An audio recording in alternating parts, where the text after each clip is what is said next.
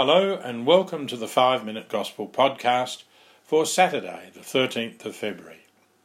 Today, our Gospel passage from St. Mark recounts the miracle of Jesus feeding thousands of people with a few loaves and fish.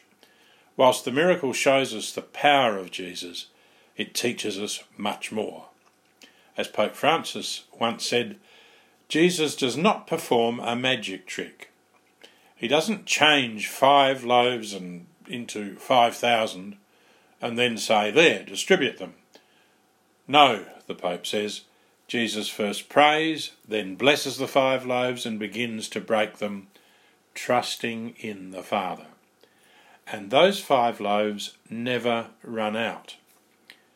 This is no magic trick. It's an act of trust in God and in His providence.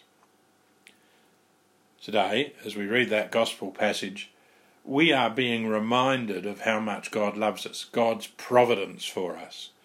It shows us the overflowing compassion and love of Jesus for us and for everyone. When Jesus looked at the crowd, he said, I feel sorry for all these people. They've been with me for three days and have nothing to eat. Jesus felt sorry for the crowd and he fed them. They didn't have to ask. He gave as much as was wanted, with more left over. In fact, baskets of leftovers. Mark's story has hidden, not so obvious meanings.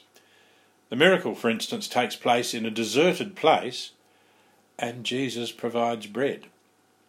That should remind us of God providing manna to Moses and the Israelites in their journey through the desert.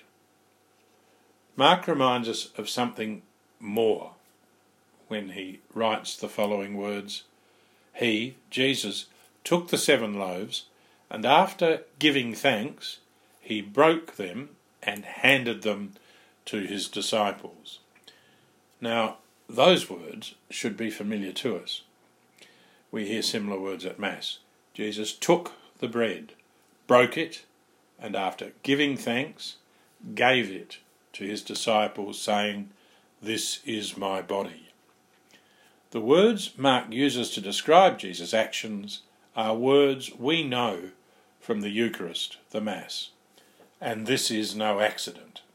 Mark and also the other Gospel writers, in telling the story of the miracle, used Eucharistic language because they saw that this miracle helps in understanding the Eucharist.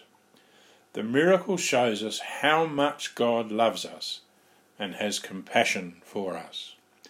The Eucharist is the high point, the apex of God's love and compassion for us.